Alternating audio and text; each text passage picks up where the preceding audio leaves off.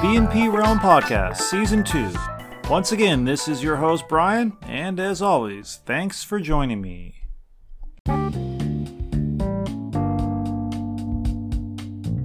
Welcome to episode 13.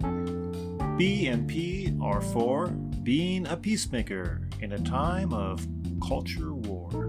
A chat with my pal Dan in Japan. Yep, today's episode is a first for this podcast. An actual guest, my pal Dan Villar, an English teacher in Japan, joins me to find out if he can get a word in edgewise and discover if we can find something to disagree about. The focus of the wide ranging conversation is the shifting sands of identity and how living for over a decade in Japan colors the lenses we use to view the world. We get into some of the fascinating cultural differences between life in Japan and the US, and then focus on how those differences have impacted how Japan has handled the coronavirus. Dan also tells us about the past year in the public schools in Japan.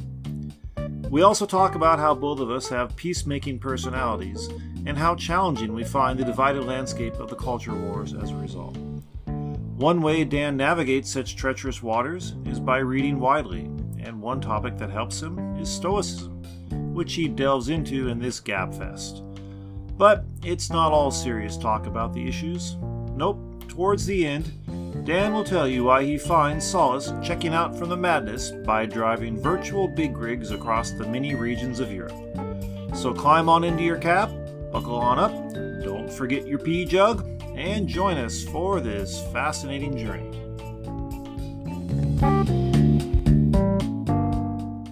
Hello, everyone, and welcome to the all new and perhaps improved BNP Realm podcast, where it's not just me yakking at you or playing clips of others yakking at you, but me and someone else yakking together, who are then, yes, yakking at you. And if you don't like the word yak, well, you're listening to the wrong guy. Because not only do I like to yak, I enjoy yak stew. It's the best Mongolian export outside of sumo wrestlers to Japan, that is. Never mind all that. Today we have a special guest. This guest is not necessarily an expert in anything. He's just an interesting guy who I enjoy talking with and who I am sure I can have an interesting conversation with. Because we are going to open up by talking about identity, here are some of his identifiers. His name is Dan Villar. He's an American, an English teacher. He lives in Japan. He's a father of two. He's white. He's a man. He is an INFP. He's a Taurus. He's an older millennial. He's a part time Stoic and a full time lover. Dan, welcome to the show. Did I miss ah, anything? no, it's great. great, in, uh, great introduction. Thank you. okay, very good. All right, let's get this started. So, the first topic here so living in Japan as long as we have, we have a different lens to look at the world than our friends who live in the US do. One of the major differences is that this is a very homogenous culture we live in.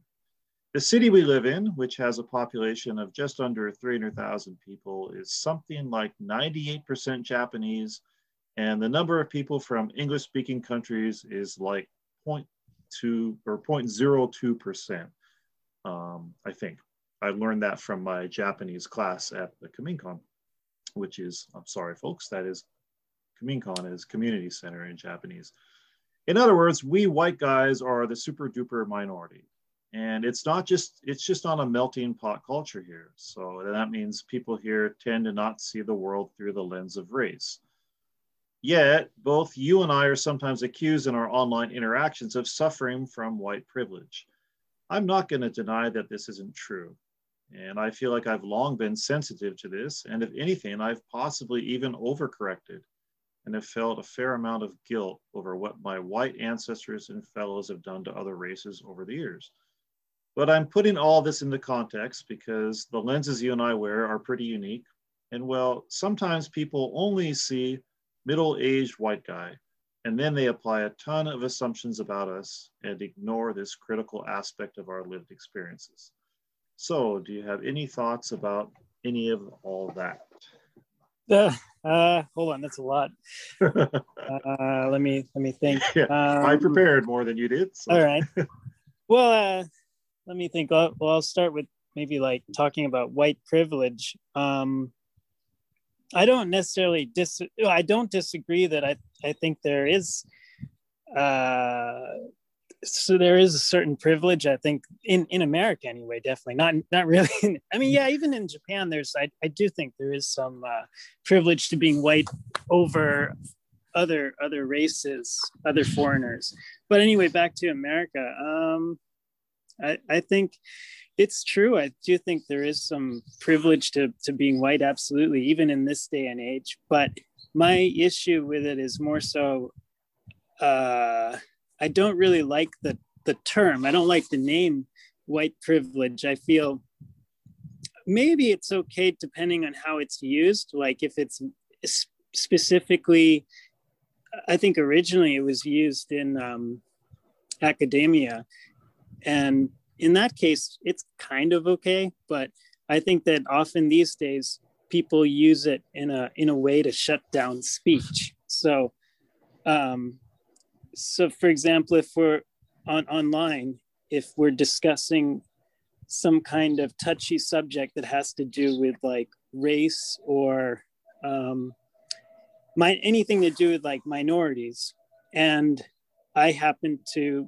voice a comment uh, even if I, I feel i mean i don't it doesn't really matter if it's a good idea or a bad idea it's just an idea I think you'll get some people, or I've had it where people will push back. And I mean, if they don't agree with me, they'll go resort to saying, "Oh, you just have white privilege. You don't." Uh, I mean, it's fine if they they they want to say like you don't understand because you're not, um, you know, the other race. That makes sense. But I feel like there, it's a way to say shut up, basically. Right. and. I don't agree with that. I don't I think that's almost always these days, anyway, the way that people use the term white privilege is to to stop conversation. Yeah, that's I totally understand that. Yeah. Um as I think I mentioned to you in a message last week, I had a strange experience about a little over a month ago where I was in a group, a Facebook group, and we were talking about that whole, I don't know if you know that like the Berenstein Bears, like the Mandela effect, or have you heard of that at all? Like it's mm. it's all about this concept that like timelines have like shifted and stuff, and like you know. Oh yeah, yeah. The, I remember. I think the name, like, uh, if I recall correctly, the the name of the writers right uh, the way it's spelt is that right. correct that right. when we see it we're like wait a second i could right. have sworn when i was a kid it was spelt this other way is that right. is that what you're referring to yes yes yes and people yes. are like theorizing that like oh we've flipped timelines you know there's all this kind of discussion in yeah. that kind of community right so anyway this discussion is happening and i just brought up kind of what i thought was an innocent reflection that I'd been having. Like it was a conversation with my friend from high school about um, how I get confused about Jewish people how to pronounce their names and like because some like uh, for example the bass player for the disco biscuits his last name is brownstein but sometimes i hear brownstein and i get confused is it stein or steen and so i raised i was telling i was sharing this and saying that you know, like my friend and I looked into what the cause of this was because I joked about, well, maybe it's like people who live north of the Rhine River or Steins and south or Steens. You know, I was making a joke with my friend, but then we looked yeah. it up on, on, the internet, right? And it was like, um, the answer was that when people came to America, they changed it to sound more American. And I, mm-hmm. I can't remember which, I still can't remember which is like, I think, I think, um, Stein is the more American and Steen is the more German. Anyway, it doesn't matter. But I posted mm-hmm. this and I posted this like a short version of what I just told you. And this girl comes back to me and she was like, you know, don't try to tell me about my culture. Like, you know nothing about it. I can tell from your picture. And I'm like, yeah. I was just sharing like a kind of, insult. um, yeah, so that was just the I actually on that day I, I, was like to me, it was an example of someone using this whole cultural discussion about identity in a way that to me feels abusive. The way she handled yeah. was reacting to me. So I, I, put back a boundary. I was like, no, I'm not going to play that game. I'm not going to let you say that to me like that. I was merely sharing, you know, mm-hmm. something I learned, and I did it in a way too that was like kind of playful, and I was kind of questioning it. You know, there was no like no reason for her to go off the handle. And then another girl came in and piled on to me too. And it was like, I was like, all right, I just eventually, you know, it was like this, you know how Facebook gets. It's like you you spend like yeah few hours where you check and then you answer. And it was, but just like, you know, I thought we were just having a fun kind of weird. I mean, we're talking about the Mandela effect, which is kind of this crazy concept. So like, why are we being so all of a sudden strict with how we can have a conversation, you know, like. Yeah, absolutely. So yeah, yeah kind of amazing. It, it, when it first started happening, I think, uh, I don't know, six, I'm going to say about six years ago, it just really kind of, I was like, what? like it really surprised me. But ever since then, I, it's uh, like, uh, well, not, not for me personally, it's not a daily occurrence, but I mean, I, I see it online quite often, like when I'm checking comments and stuff. It seems right. like it's a very common occurrence that trying to shut people down for yeah not not being a minority not understanding so well yeah it's um i think i've heard people refer to it as like there's um there's the uh identity olympics or something that's not the right phrase but it's like the lower like the more oppressed you of, of a cult of an identity group you come from like the higher mm-hmm. up you are in the in the hierarchy you know in yeah, the new in the new hierarchy like.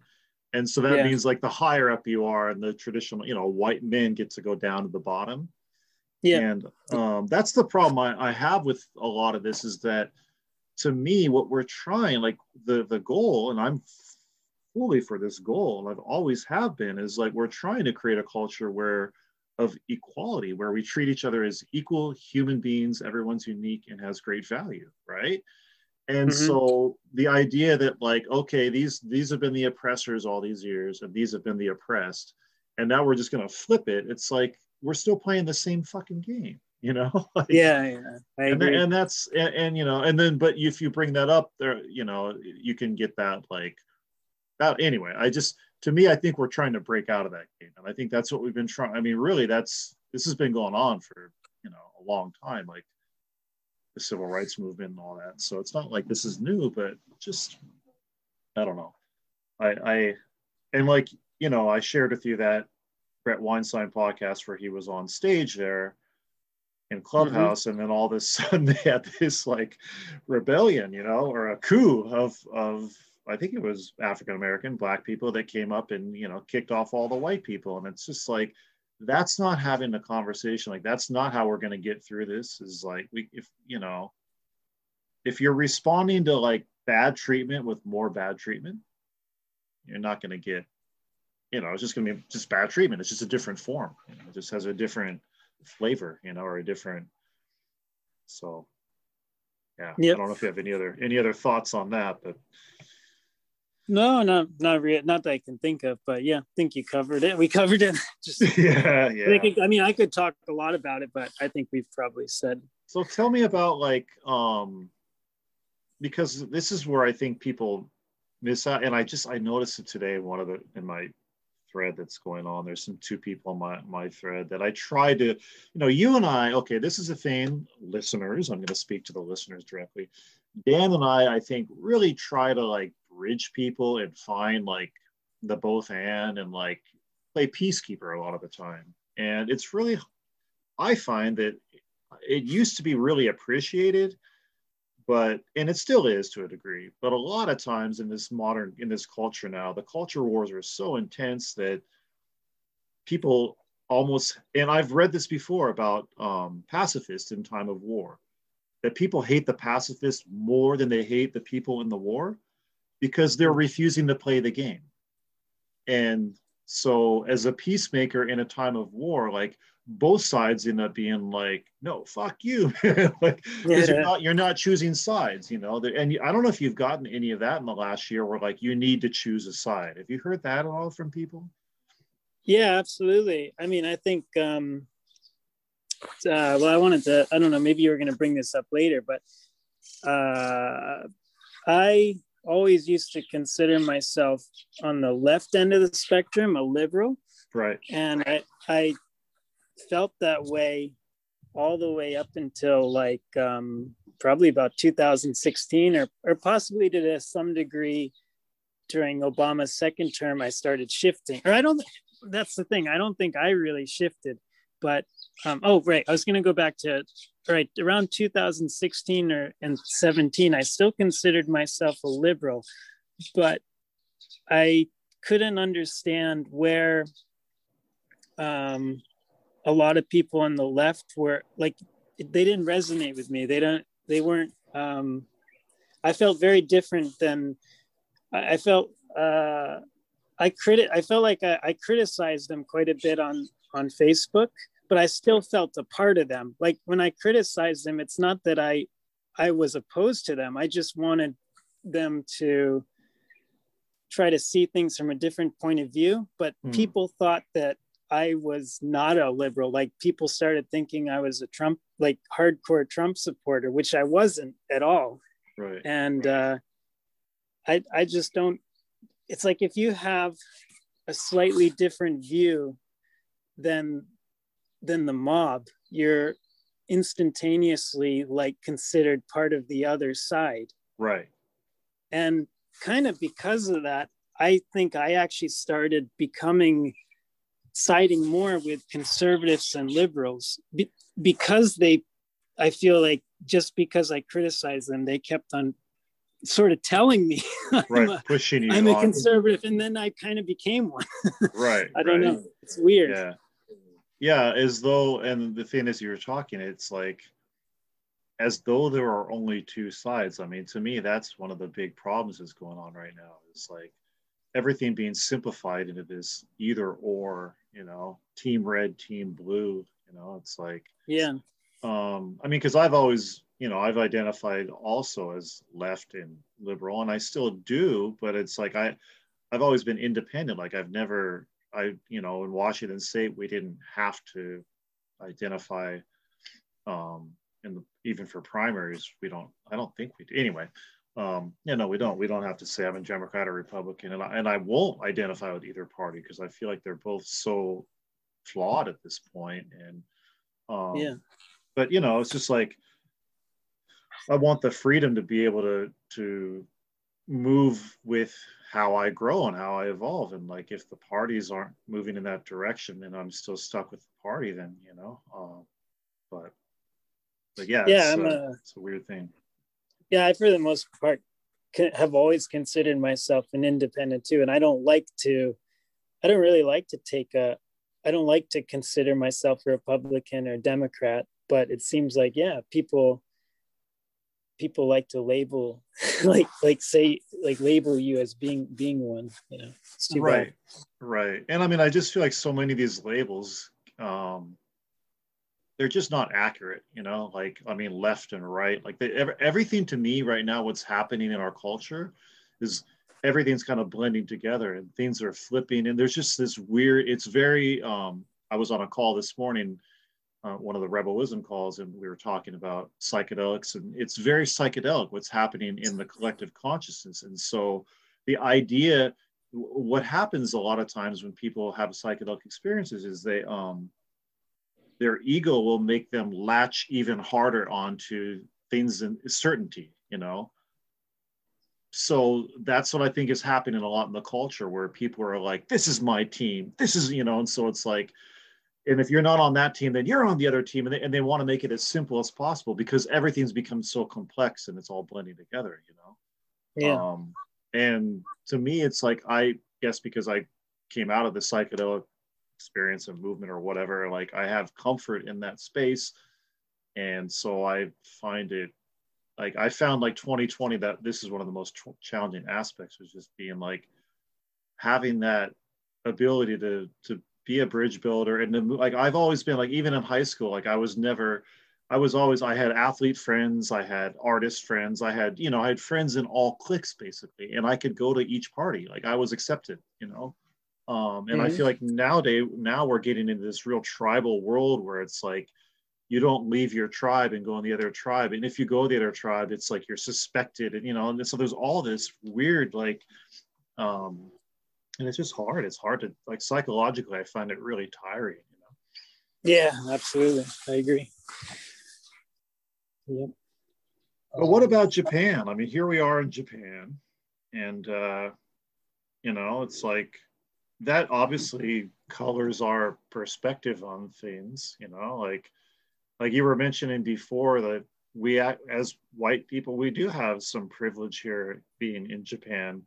Um, mm-hmm. One of the ones I'm going to mention that I think we have and I use is this this concept of the gaijin card.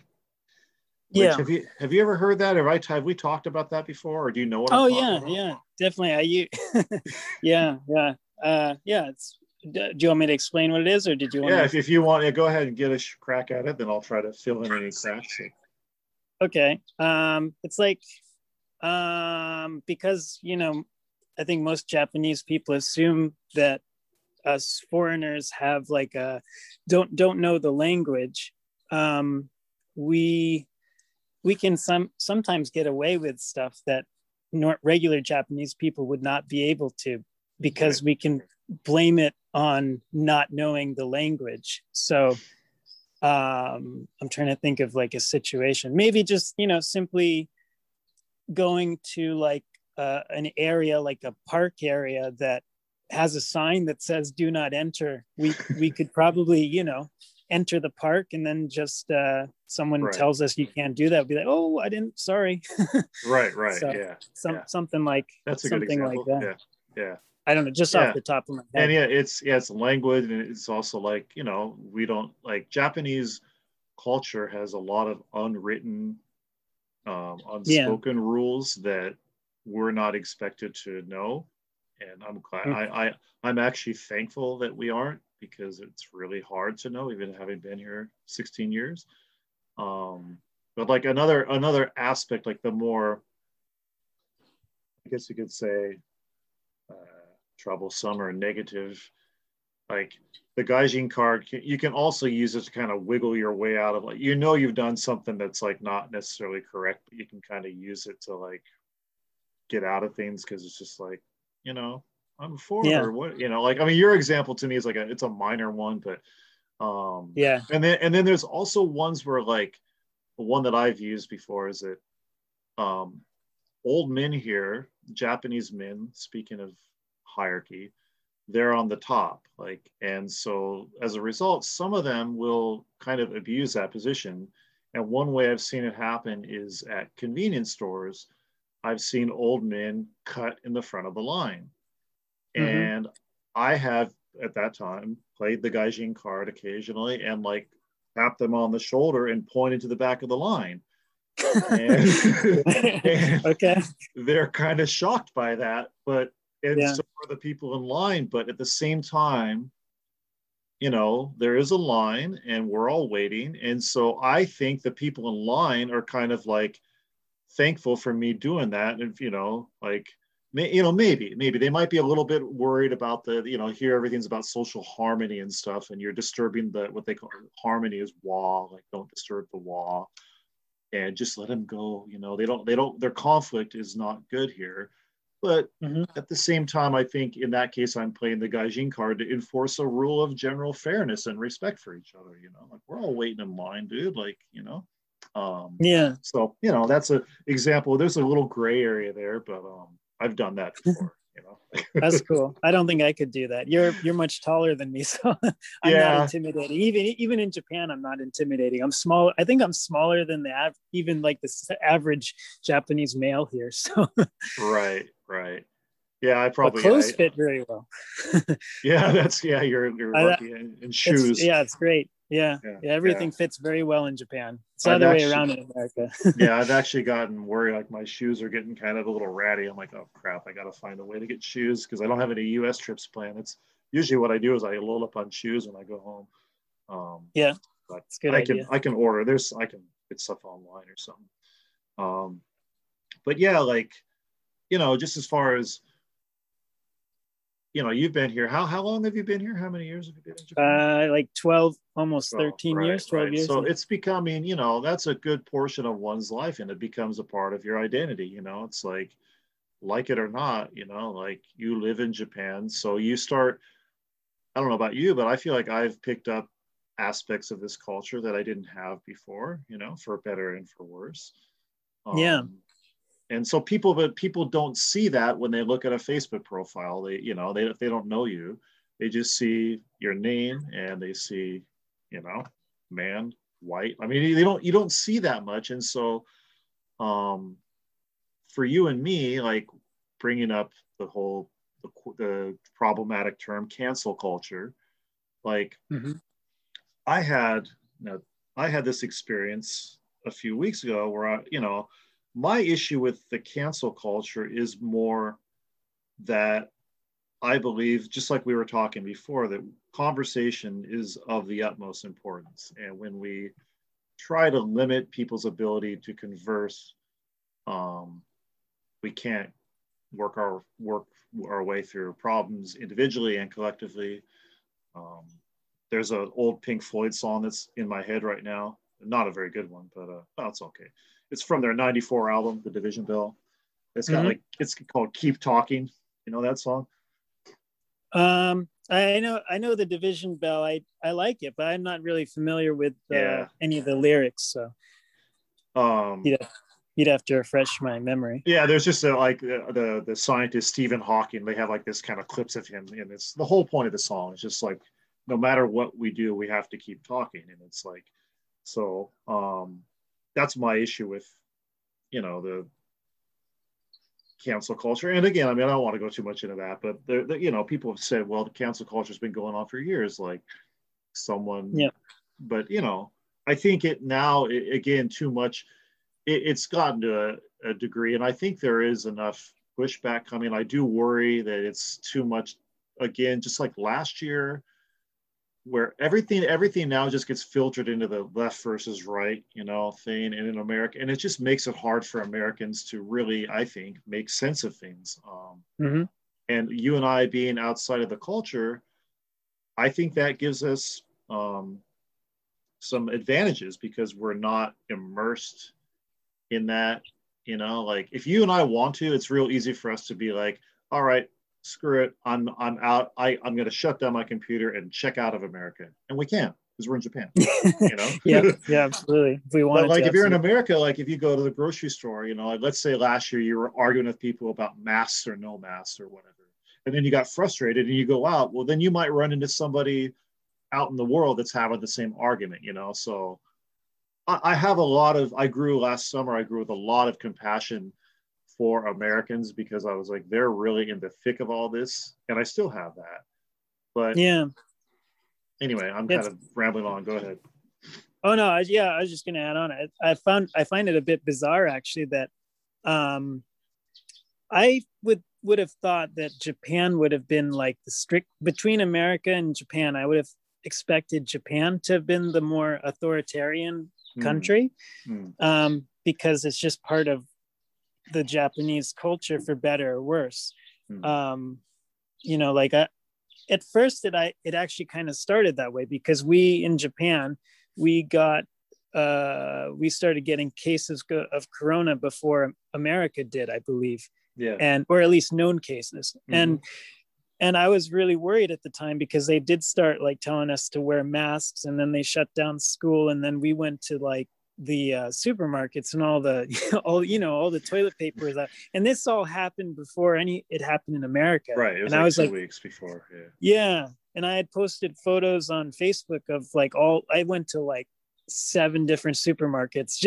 I took photos of like the the you know Right. no there's no toilet paper, and people like oh my god that's crazy. And then like some some friend said like oh wow thanks for like the warning. He was like the only person that saw that this could potentially happen in America. And then two weeks later or something or a month later the same was- thing yeah. happened Right. Right. but yeah. oh oh anyway i was just gonna say yeah so initially i feel like japan had kind of uh authoritarian kind of the, the government took that approach and i'm not necessarily i don't really agree or disagree i mean whatever it was unexpected and stuff but then they seemed to like loosen up a lot for mm. like that first month or two after that i feel like it really was like business as usual the only real difference is you just um, you know, wear a mask, and that's not even really that enforced, especially if you're right. out and about. The only right. the only place it's enforced is like at schools and at businesses and stuff like that. But the government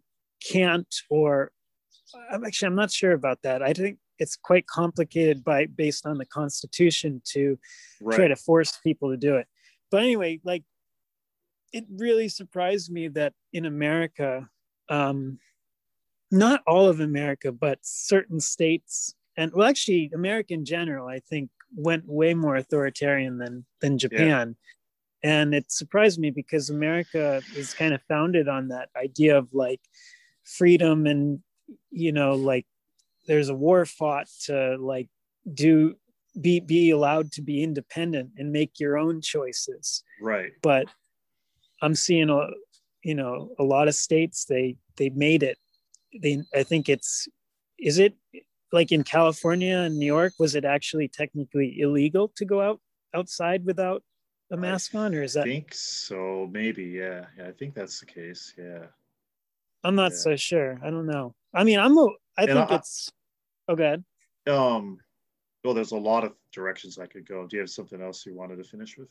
Oh so i was going to add on and more the masks aren't such a bad thing i think it's more so that they uh, in America, they told the government told certain businesses that they're non-essential. They, right. you know, like I don't know how they necessarily determine that, you know.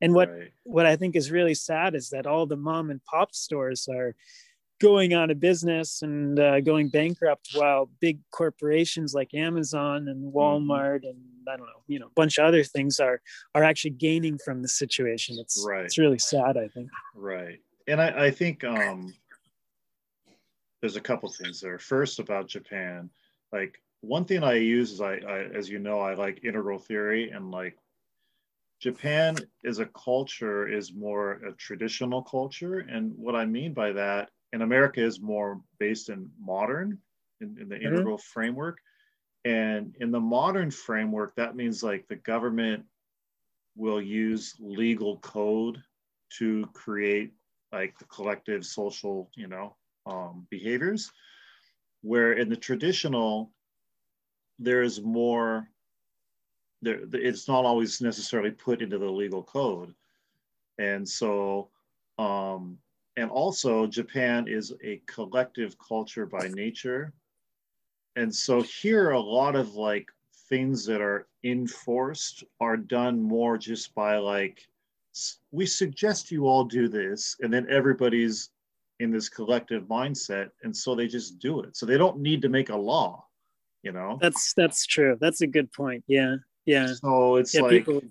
people they you know it's like hey everybody we should wear masks. And you know as you know like here in japan like every winter a lot of people wear masks as it is. So it wasn't that big of a culture shock to them like it was to the us to all of a sudden have people walking around in masks. Um, but you know, and I've made this point to some of my liberal friends, like, you know, like like you were saying, like the US is founded in this idea of the individual and freedom.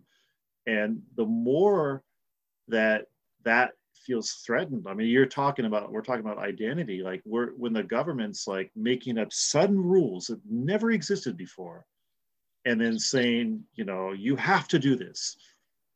It's gonna yeah. and people are questioning that, you know, and it's to, and, and the, the harder you push from the government, the more that individual instinct, because I have that, that's my personality type is like, I have that freedom drive, you know? And so it's like, I, I question if I'm like, well, wait a minute, is this the right thing to do? And I'm, I've always been like, master, fine indoors and in crowded areas, but like when, you know, the idea that I'm hearing in the US now, like people are going hiking and you're on a trail and you're 50 feet from someone and they give you a, they give you a dirty look because you're not wearing a mask it's like you know and so there's like it's interesting to me how like it's just that the level of kind of like again digging into the team this i'm mask or i'm anti-mask and it's just like yeah um, i'm i'm kind of curious to be honest if uh what would have happened if those states that like made it mandatory that you wear masks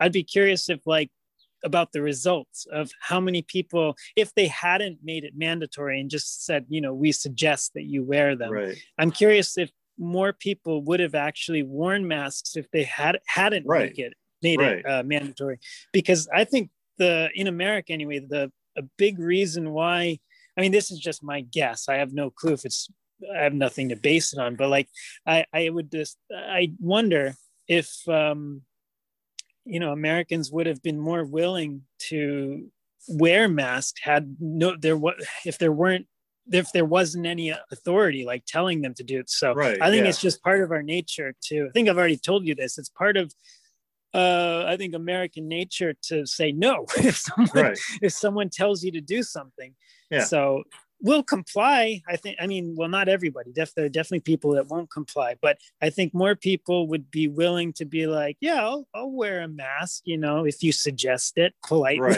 Right. Right. Right. but i'm not gonna yeah. i'm not gonna do it if you're like you have to wear a mask or i'm gonna we're gonna fine you five thousand dollars Right, we're gonna fine you five thousand dollars and call you a bad person and all this stuff. Yeah. I mean, you know, there's just so much of that feeling of, and so people then, yeah, it's like you like people don't want. I mean, I think that's also a human nature. People don't want to feel pressured into doing something that they're not comfortable with, you know. And it's like, and just adding more pressure, um, doesn't like it actually.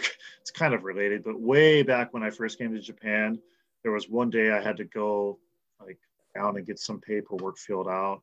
And I went to this guy at the, you know, it was like in the city hall here. And I couldn't understand something on the paper.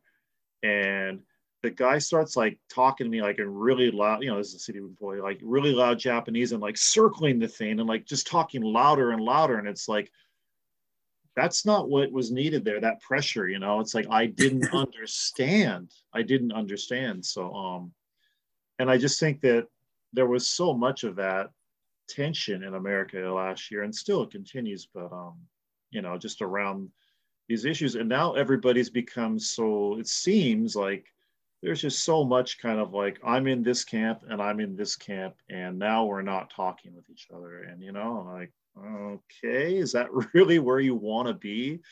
Um and, and and demonizing the other you know like i'm very concerned after um the thing that happened the the storming of the capitol you know like all these new laws about you know they're talking about laws for domestic terrorism and you know now with the events of the past week all these new hate crime legislations and it's just like it just seems like america is like i said going back to integral theory. It's like it's going just more and more laws laws laws as though that's the only possible way to solve problems you know? It's like um Yeah.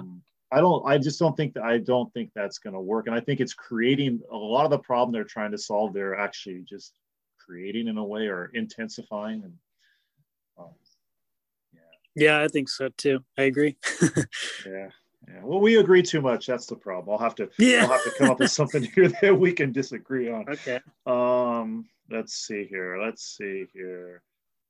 But yeah, like we do, you know. Um, I heard one person, a journalist and person who I've admired for several years, Glenn Greenwald. Uh-huh. Um, he, you know, he lives in Brazil, and oh does he yeah, and yeah, he was he was on uh, little little plug here for they don't need it, the Krystal and Kyle and Friends podcast with Krystal Ball and Kyle Kaminsky, Mhm. and he was on like a couple weeks back, and he was they were talking to him about the same thing we're talking about now, like living outside of the U.S. Like what what kind of view does that give you? And he made a comment about how like it gives you a bird's eye view, but what the downside, what you miss is that like if you're like you can either be above it and looking down and see it like the big picture maybe a little clear more clearly but then those that are down in it can see what's going on in the details more clearly. And Yeah. so you know that's i think one thing you and i we we are going to miss stuff because we're not there. We're not immersed in it you know? Oh absolutely. Yeah. Um, so Yeah. do you have any thoughts on that yeah i agree i i think um there you go again agreeing uh yeah damn uh, it disagree no yeah well it's gonna yeah, it's complicated. Like I think uh, we have some benefit benefit, and we also have a, a disadvantage. I think that you you you said it like uh, the way I'd explain it is, yeah, it's like by being away from it, we don't have the peer pressure of like I mean, if you're living in America now, you're seeing coworker well actually maybe you're not because you're in you're indoors maybe nowadays. But but anyway you've got more you you've got more interaction with friends with coworkers. Um, you're probably seeing the media much more often than we are. Well actually no maybe not but you're you're experiencing firsthand like people. You're interacting with people. So you've right. got what I, I would consider peer pressure and you've got your group of close friends. And so um, when it comes to like politics and views on things such as like views on the coronavirus and how to deal with it i think that uh, if you're living there you don't get an opportunity to really stop and, and meditate on like um, if you exactly agree with your friends or like if you you know like there's just so much pressure i think that you might not be able to actually think in your own way. You're not able to process things and determine if that's really the way you think. Whereas living here, we don't really have any peer pressure except for being on on uh, on social media. We get we get some some peer pressure there, but overall, I think we're able to take the time and observe the news and not act as react as emotional. We can kind of think about it a lot more. And um, yeah we i think we can be more true to ourselves when it comes to our feelings or our thoughts about political issues and stuff. Right. But right. but yeah the disadvantage i think is that we we're we're not there. So we don't exactly know what it feels like to mm. to go through these things like mm. um it's definitely a, probably a different experience if you actually uh, you're walking in the supermarket you see what it's actually like under uh, under corona the, the current conditions with corona or the political atmosphere and stuff i don't know it's complicated but i think right. we have anyway we have a different perspective that's all and i think that's unique and that's uh it is a it is a benefit to some degree and i think it would be nice if people could hear our voices about things. Right. Or at least at least understand where we're coming from and not like uh I, it really annoys me i know it annoys you too on on facebook when people will it's a kind of like the uh, white privilege thing people will say because we're living overseas that like our voice doesn't matter. Mm-hmm. and i i don't mind so much that they say when they say things like well you don't live there uh, you don't live in america so um may i wouldn't mind it so much if they're like maybe you don't exactly understand it because mm. you're not here. And i agree with that that's mm. true but it really annoys me when they just say like you don't understand it. You have no clue what you're talking about. You live in Japan. You've lived there. Right. You've lived there for too long. That like right. really yeah, yeah, yeah. say that. Yeah, yeah. and it it's like uh, it annoys me because it me- makes me feel like I'm no longer American. Like I'm no longer a part of my own mm-hmm. country. And I think right. it's really depressing seeing cl- people I'd con- consider close friends saying that. You know. Right. Right. It's actually it's a it's a um I think that's actually an expression of the love it or leave it mentality mm-hmm. where it's like because i've had people from the right and from the left say this to me you know that saying that you know and it's like this idea well you left america so therefore you don't obviously care about it you know and it's like you didn't well, love it you left it experience. i'm like yeah I'm like well actually if i didn't care about it i wouldn't spend all this time talking to you about it you know like think it through yeah. a little bit but um you know that but yeah, I think, and that's like why last summer I really did get off, even though I had a lot more free time. I got off Facebook for, because I I was feeling that I couldn't feel into the actual felt experience that Americans were having, you know, and so and I wanted to give them the space to process it and not have me and my ivory tower of Japan like giving pontificating on the nature of America from my big picture perspective. Because, you know, my mom was saying to me, you know, Brian, you just don't understand how intense things are here. And, you know, the, and like she was kind of sometimes push back at me for not taking the kind of left critique of Trump more seriously. And, you know, and it was like, I understood it. I totally understood it. But like, you know, but she would just say, like, you just don't understand how divisive things are here, you know, and like, and he feeds into that atmosphere, and you know, and so I'm like, okay, you know, and so when I was hearing that a lot last year, like especially in like May and June, and that's when I was like, all right, I guess maybe it's better for me to just take a step back and not need to not need to have my say, you know. Um, yeah. Because they yeah, are sometimes going through I, a tough time, you know.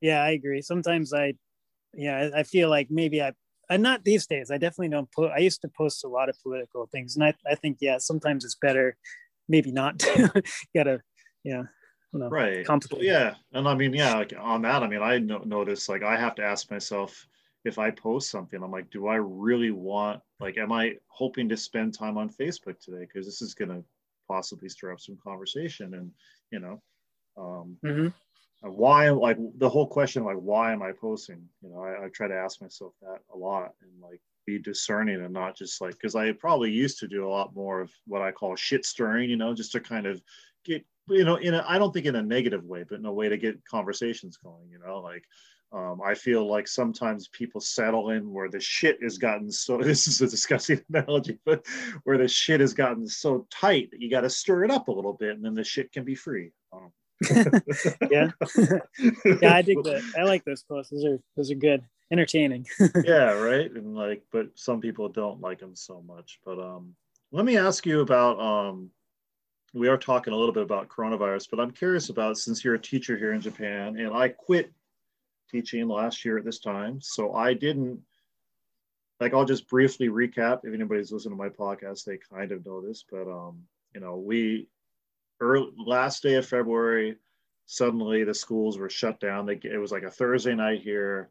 And then the next day they had one day, all the teachers had one day to get the kids all their stuff to like go off to spring break, which was supposed to be, you know, the end of March. Um, and then so I, I was still teaching until the end of March, but basically all my classes were canceled and your classes as well. And we mm-hmm. had this kind of month of like the heck's going on? And so that was our experience last year. But then I was done at the end of March, but you kept teaching. Mm-hmm. And, um, you know, it's been a different experience here in Japan about how they've handled the schools. From what I remember, uh, they reopened on the day of the entrance ceremony in April. And yep, they had entrance ceremonies. And then that night, they closed them up again. yeah, yeah, for one month. Yeah. For, yep. It was like, well, for one month, and then they extended it. So it was like they went back in like early June, if I remember right. That's when the classes began. Um, oh, is that right? I could have sworn we started maybe or yeah, Pretty you might sure. be right. I thought I, for some reason I thought we started in May, but anyway, yeah, we started. So there was at least yeah, two May or three June. months there of like yeah. yeah. there was the end because uh, just to make sure everybody understands, it's the year here ends in March and starts in April, the school year. Um, yeah. So it was like there was that end of the year was cut off, and then like the first month or two. Uh, but then yeah. since June, um, mm-hmm. schools have been going, and you know, here in Japan, the schools are public schools are generally pretty uh, uniform across the country. I mean, there are some differences based on cities a little bit, but it's not that different. It's more uh, national. Um, mm-hmm. And as far as I know, across Japan, public schools have been in action since June, and no, there's been no. And also, one more thing during that time, and correct me if I'm wrong, but during that time, when the kids were home in last in the spring, there wasn't any online classes. Like you weren't kids weren't taking class. It was just like they were home and teachers were going to school. And I well, I think they had. um I think they had homework though. Like yeah, they, they had, had, homework. To, oh yeah, they if, had homework. If I recall correctly, they had like um they they gave them like a week week's yep. worth of homework and then towards the end of the week i think some i don't think it had to be necessarily the student but it could be their parent yeah yeah no sure i did that to... yeah with oh, my okay. daughter yeah i had to go over to the elementary school like a couple times and like my wife yep. called can you bring ivy's homework over to the school and give it to the teacher so yeah yeah Um, okay. But yeah, it was just it was just homework and you know, um, yeah. But there was no experimentation here with online classes in the public schools. I know in some of the private schools that some of that happened. I think in Tokyo there might have been some, okay. but but every pretty much everywhere else where there wasn't like it wasn't hard hit with Corona, it was yeah, all uniform and um, yeah. Uh, uh, did you want me to say what it was like the experience that we? Yeah, gonna... tell me. I mean, anything that comes up, like um, I'm curious about, like, yeah, whatever, how how it was different from teaching before, like once you got back oh. going. Oh. Um, um, really not, not. I mean, I probably not too too much different. Um, let's see. Well, Wait, first yeah, of all, before I before I go on, you're yeah. teaching in only elementary school this year, is that right? Yeah, yeah. Only okay. yeah, I've taught I've taught all all different schools, but right now, uh, the past uh, almost four years, I think I've been teaching at an elementary school. And okay. anyway, yeah. So uh, this this past uh, the school year just ended, like or well, tomorrow it will end tomorrow. But this past year, this past school year, um, we yeah, everybody has to wear masks um, the desks have to be, uh, I think, two two meters away from each other, so there's some social distancing. Um, I don't really follow too much about like uh, PE events, but I'm I'm assuming I think they changed that a bit. Mm. Like they had probably they they cut some of the activities. There is no in the summer. Um, schools in Japan have pools, and they weren't allowed to use the pools this right. year. Right. Um, they weren't allowed to go on their uh, field trip, which they normally go to uh, Yokohama and Kamakura, I believe. Is it Kam- so. Oh, yeah, or Tokyo? Uh, I don't, I don't, re- can't remember. Yeah, Tokyo anyway, in, Yokohama. But as far as in school teaching goes, um, in previous years, at elementary schools, we mainly tried to have the students do a lot of like pair work and in- interaction and hands-on games. Like we would do a lot of um, what we'd call in Japanese karuta, or in English, I guess that'd be called slap. You right. know, you touch touch a card, and uh, I mean, you, you call out a vocabulary word, and the students touch it as quickly as possible, or slap it as quickly as possible. Mm-hmm. So there's no as much as possible, or actually, I don't think I did any card games this year. I made it so that there wasn't any real physical contact as far as like handling um, cards. I right. I handed out worksheets, individual worksheets, and as far as like teaching goes, it actually seemed more similar. Uh, I mean, I could I kind of had control of how I could handle the classroom, but I think from my experience anyway, the way I taught it was maybe more similar to how in America, you would kind of teach a typical class, which is like I'm at the front of the classroom and I would, it was more like me interacting with the students a lot more so than them getting um, hands-on student to student practice. Right, right. Every every class I would have them do that, but I didn't have them. We didn't have them intermingle as much. They mainly stuck to like two or three partners a class. Um, and what was I going to say? Oh, as far as like, it's funny, like in between classes, like in the locker, I mean, not the locker, the, the, uh, the hallway, they, um, they, they, kids are kids, you know, they don't, they don't really right. Uh, go by the rules. They just, they hug each other. They, uh, they're, they're very touchy feely and stuff. And I, I don't, I don't know if nobody told me if I should try to stop them or not, but I chose I chose not to because I mean it's huge. I mean I don't it's I don't want corona to spread, but at the same time it's like it's human nature and they're not really doing anything bad. So right, right, yeah, yeah, and our as uh, ALTs generally we we've been told over the years to hold on to uh, not kind of enforce discipline and that sort of thing. So, um, yeah, I generally would just be like, kids want to hug, kiss, high five, go for it. You know, like uh, not my role, but um, you know, as far as the PE stuff, you know, that I know, I remember now that uh, my daughter's sports day, which is in October here uh, at our school. I remember it was kind of strange because um, everybody, you know, every all the parents were all wearing masks. Okay, whatever, that's fine. Uh, but the thing that I was kind of to me was the most odd was like they weren't we weren't allowed to like cheer like vocally. Uh, like we were supposed oh, that, to just oh, kind of clap quietly, you know. That's right. I, I totally forgot about that. I guess in um, music class, the way I understand it, they can't they can't sing at the regular uh, voice or what is it, decibel, right. whatever. Right. That the correct word. but yeah, they they have yeah. to like kind of mumble as far as I, I I can tell. And in my class, I think in English classes too, they're technically not really supposed to be uh, speaking loudly, but I yeah, I don't really. I'm pretty right. bad. I don't really enforce it. So yeah, it's just kind of a weird like. Yeah, I mean, I don't know. Some of that I think is probably taking things a little bit too far, especially, you know, this is another thing for people to be aware of where we live here, um, and just Japan in general. I was just looking at the stats yesterday.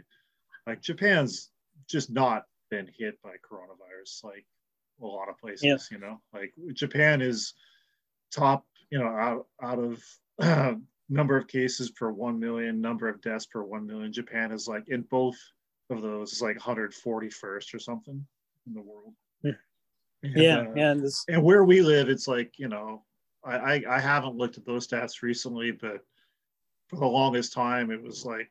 Uh, I would be surprised now if it's more than a few hundred deaths, you know, like it's just not it's just so non-existent compared to you know a lot of places, yeah, especially the U.S. So um, it's kind of weird because I think well, I guess it's because everybody maybe maybe because everybody wears masks, but it's kind of weird because yeah. the population is very elderly. You would think it would be right compared there's to America. That, and there's also another interesting stat that's strange to me is like you know for a while there here in our prefecture here, which you know state in the U.S. Um, there was like uh, a state of emergency for five cities, but the city we live in, which is the biggest city, wasn't on that list. Like it was one of the few big cities that was this one, and then the capital city, the neighboring city next to us.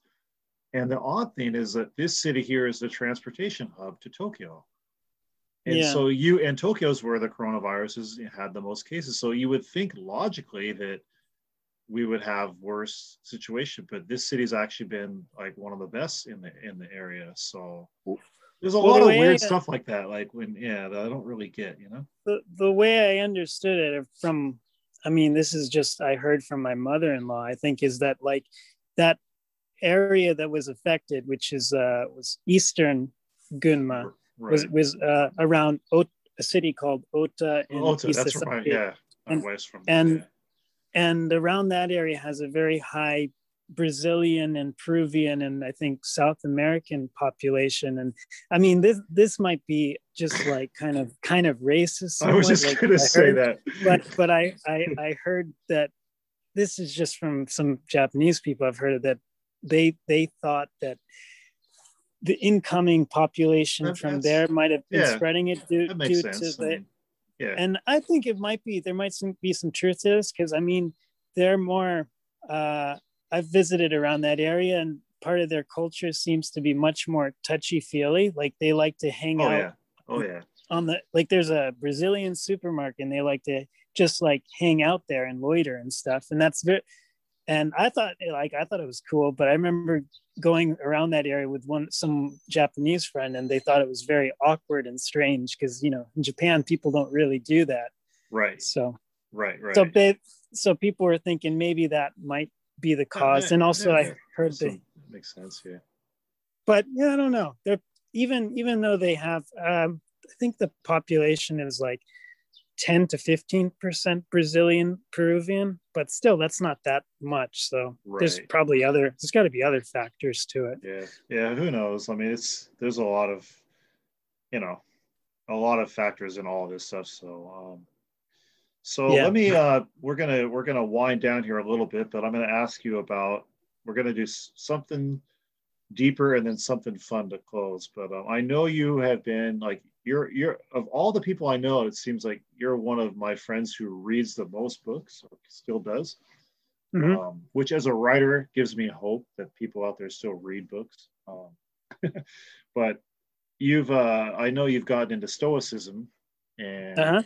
I don't know if you have any Stoic thoughts that you want to share, or anything that like you've been into recently. It doesn't have to be about Stoicism, but anything you've been exploring lately in your reading. Uh, oh, it's uh, hmm. or even even like even um, even another way to ask would be how Stoicism yeah. has helped you. Like, is it? Um, oh, okay. Something like well, that. Well, uh, unfortunately, I, well, not. I haven't really been. I I kind of got I was really into stoicism like a year year and a half ago but lately just i mean the past few months i haven't i've been kind of neglecting it and i really should get back into it because i think it it helps a lot with like dealing with uh you know daily life. Uh, the whole philosophy i think is about kind of determining what you what you as an individual are um, able to actually do and being able to try to ignore anything that's out of your control. Hmm. Ultimately, it's about understanding what's in your control and what's out of your control and trying to get rid of the anxiety and depression and um, and trying to live basically live the best kind of life that you possibly can by using uh, ra- you know rash uh, uh, logic understanding mm. yeah um but i yeah i mean I, i'm human and it's very hard. Even like the the philosophy itself has some very uh simple ideas yet it's extremely hard to follow their their rules you know? Right, right, but if you could if you could like i i think if you could follow them you would be able to live a very satisfying life. If you were able to not worry about uh, you know things that are out of your control like for right. example like any pretty much anything on facebook anything to do with politics really we don't have any hardly yeah. any control over it so right right uh, according to like a stoic it's fine to like care about it and it's fine to like you know maybe try to change some things if you can, but ultimately you have to understand that you have no control whatsoever over it. And and if you can do that, there's comfort in that in a mm-hmm. sense. You just kind of accept it. Mm-hmm. Um, I kind of went through that last year actually, because I was, you know, I was a big a Bernie guy and I was feeling, you know, I was using my blog and my podcast to talk about Bernie, and then it was like suddenly Bernie's no longer running. And, you know, it was like that kind of some, that, that was another aspect of the coronavirus thing that was to me kind of shocking because it seemed like it just happened. Um, yeah. In a week or what, you know, like the Super Tuesday, like, um, but it kind of dawned on me last year just this idea that like you know civilization is like this giant you know some people say it's like the titanic or whatever and I actually heard Bret Weinstein bringing him up again, like say something about, you know, like I don't know how to steer the Titanic, and I don't even know where the room to steer it is, you know, and it's like, so mm. That's kind of that letting go of, you know, and so for me, I often look at, um, like a lot of the way I follow politics is like it's just almost like a sporting event. It's almost like like an entertainment. It's almost like a novel. It's a drama that I'm involved in, but I'm not really the narrator of this thing. I'm just, you know, an observer.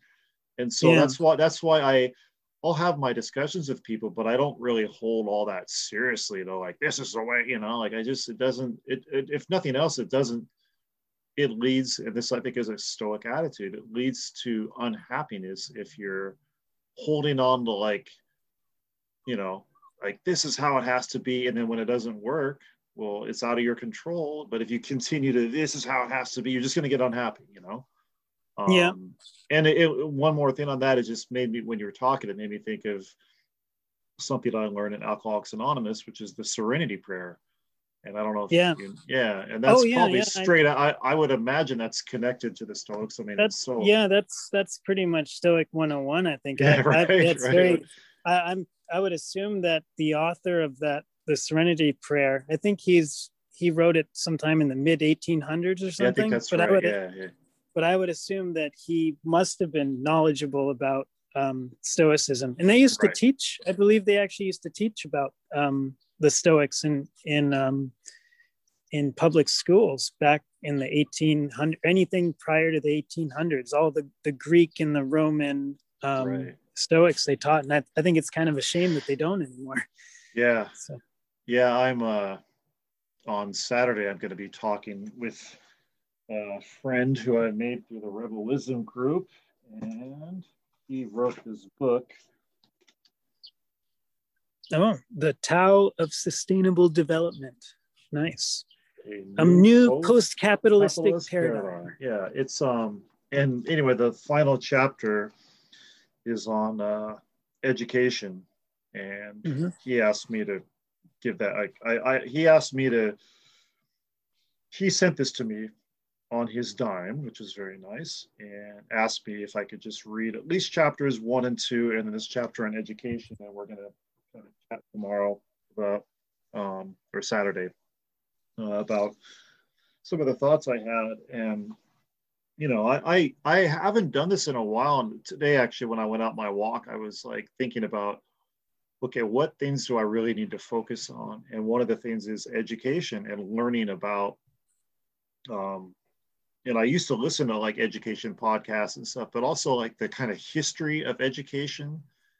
And like you said, like there used to be a lot more teaching of how to think and you know like teaching the classics that you know the greeks the philosophers and then what happened was the Industrial Revolution came along and school became a place to train people to become worker bees, you know, in a way, or managers of worker bees. You know, it became a, the goal was to, you know, for the, the engine, the economic engine. And, um, and we're still like, our schools are still kind of in that paradigm. And so um, I hope we can, like, you know, move towards some more schooling that does have that you know those elements because it does seem to be a lot of schooling nowadays is just focused so much on career and all this and it's like that's all fine and dandy but that's not the only thing that makes a human a human you know so Yeah.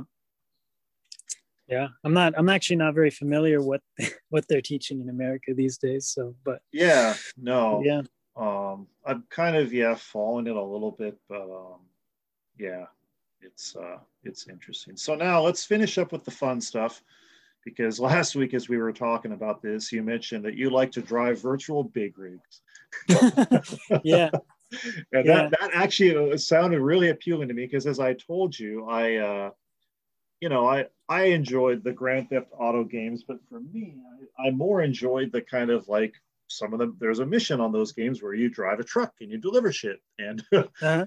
I like just kind of driving around the countryside and like, you know, you'd see a damsel in distress and you stop and you help her. You know, I like those kind of little side missions. You know, I always did Yeah. the story to see what the story was, but I didn't care so much about the, and actually had my own objections to a lot of the, the violence or whatever. But, um, but yeah, the virtual big rig sounds like a good little hobby and a good way to consume listening to podcasts. Um, Yeah. while you're, Yeah. while you're doing it. So tell me about your virtual big rig driving and any favorite experiences or whatever. Well, actually, uh, I just wanted to say I'm going to bring up Stoicism again. I had kind of a stoic moment where I had to use the philosophy last night because so I play this game called Euro Truck Simulator 2. Two. and uh, and um, I was all excited to play it last night, but it turns out that um, they did like an update to the program, which Right. is normally great for people who just play the base game. But there are these things called like mods, Mhm. and this this particular game is very cool, and they allow uh, outside third party people. Um, just basically fans of the game to create their own maps and stuff. So Right. some people have made extensive maps of Europe and I've got a few of these mods, but unfortunately, due to the update, um, the mod developers were, um, or maybe they are were aware there's going to be an update, but because there's a new update, the mod developers also will need to uh, update their own mods in order Hmm. for for you to be able to play the game with the mods. So I wasn't able to play last night, and I probably won't be able to play for like a week, possibly two. I don't even know if I'm going to be able to figure out how to get it to work. Because uh, oh wow. So, but it's a I mean, it's a very small thing, but right, you know, stoicism right, yeah. can deal with anything. You know? So. right, right. You can't control it, I guess. Some, yeah, but yeah. But I mean, to some people, I mean, I'm not really a gamer. Some people, that's their life. So mm. yeah, it could be a very stoic. right. But anyway, right. the game, the, the, the, game, it, the game itself, yeah, it's uh, it's it's pretty dorky. It's you, you just uh, you've got uh, you start out with a truck and you uh or, or actually you don't start out with a truck. You start out uh, work like you go to certain companies around europe and you drive trucks for them and deliver goods all across europe. And eventually you earn money and then once you earn enough money you can buy your own truck and then you can buy your own garage and then eventually right. hire new drivers and stuff. Um, and they also have american truck dr- truck simulator which uh, is a bit newer but it's not as developed. They right, only right. have uh let's see, it's mainly west, yeah, just west coast right now. They've got Washington, Oregon, Oregon, Oregon, however you pronounce oh, it. I, I never say, know. I say Oregon, but people say it different. Oregon. Yeah. And some okay. people even say some people well, it is Washington, but some some of our our more rural dwelling fellows in Washington call yeah. War, Washington. Washington. All right. That's cool. Yeah, but uh, Oregon, yeah, Oregon, yeah, doesn't matter what else? California, Nevada, Arizona, New Mexico, um, Utah, Idaho, and Colorado. Oh, and they're going to be cool. adding yeah. Wyoming and Texas as well. Oh, nice. um, and some of those are, are uh, what do you call it? Downloadable paid content. Like you'd have to right. pay extra. So the right. base game comes with California, Nevada, and Arizona. Okay. But yeah, it's good. I mean, it's uh, it's a nice way. Oh, right. There's no goal really. I mean, except to earn you however you want, whatever your goal is. I mainly, yeah. I, I don't even, to be honest, I don't even really use my own truck because, uh, like, in order to use your own truck, you'd have to, you go to a city and then your next mission, you'd have to start out in the mission where you uh, start out in the city where you had last parked your truck. Whereas okay. if you work for, work for other companies, you can choose whatever city you want and then just go you know go from there. Right right. So but yeah it's just a good way to relax and you can listen to music or listen to a podcast and uh and and due to uh what do you call it? Um due to corona like you know i've been indoors a lot so i want to experience getting out and that's right, my right. way of, right. that's my way of enjoying the outdoors. Right right. Well like i, I think i also got into uh, also by rockstar games uh, red dead redemption which is you know set in um turn of the 20s, like late late 1800s, early 1900s. Wild. It's kind of a wild west, right? Yeah. Um, and like I love like the the second one that came out, like that's the last game I was really playing until my son basically took the PlayStation 4 and put it in his room. Um, but like I one thing that amazed me about that game was you put them on put on headphones and play and like the sound like birds would be going overhead and it was all 3D and you know I had my we bought a monitor as a good sized monitor so it really felt like you were immersed in this natural world. And I was playing in the winter so it was hard to go out here and it's not that nice. And so you know I'd ride around and on my horse and then I'm like jump in the river, yeah. you know, like this is. yeah, so, yeah, I, I even I, I downloaded.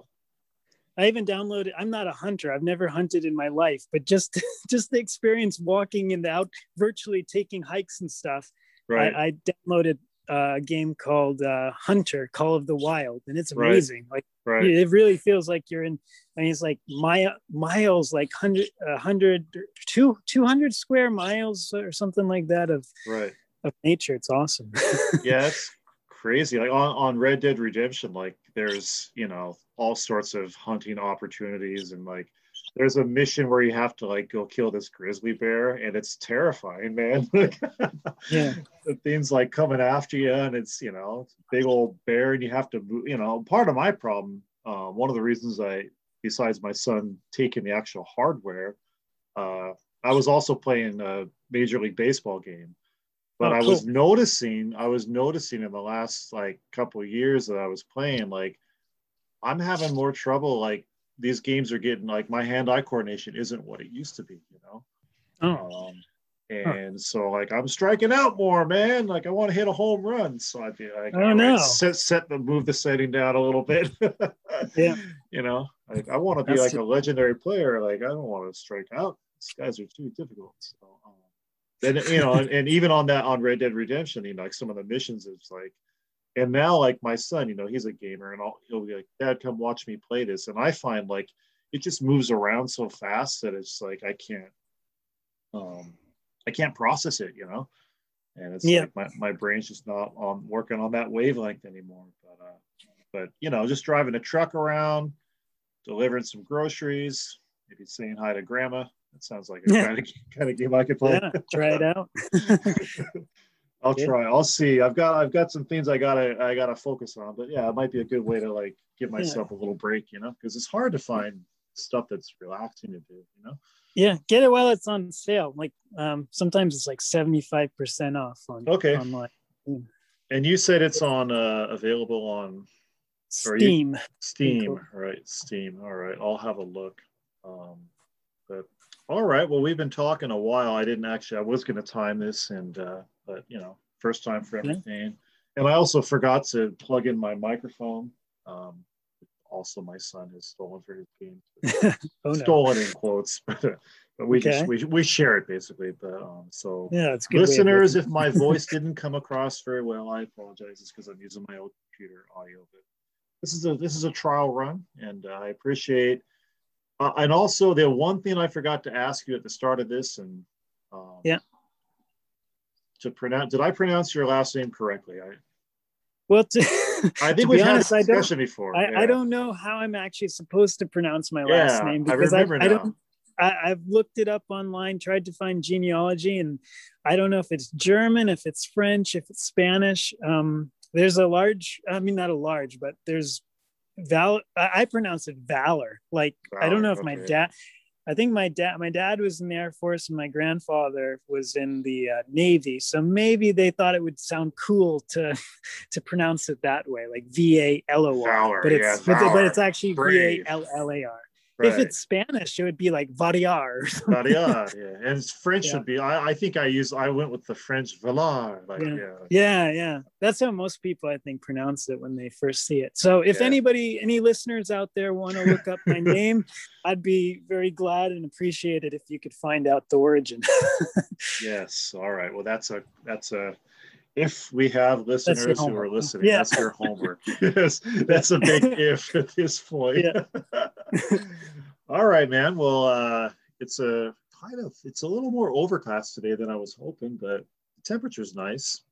yeah, Um, it's comfortable. and Absolutely. You got a you got a day off, so enjoy your yeah. day off. What? What are your what are your plans? You're going to go out for a Uh, yeah, probably go for a little hike. Well, I don't know if you call it a hike, go up a hill. So kind of hiking. all right. Yeah. Sounds we'll see good. how it goes. Yeah.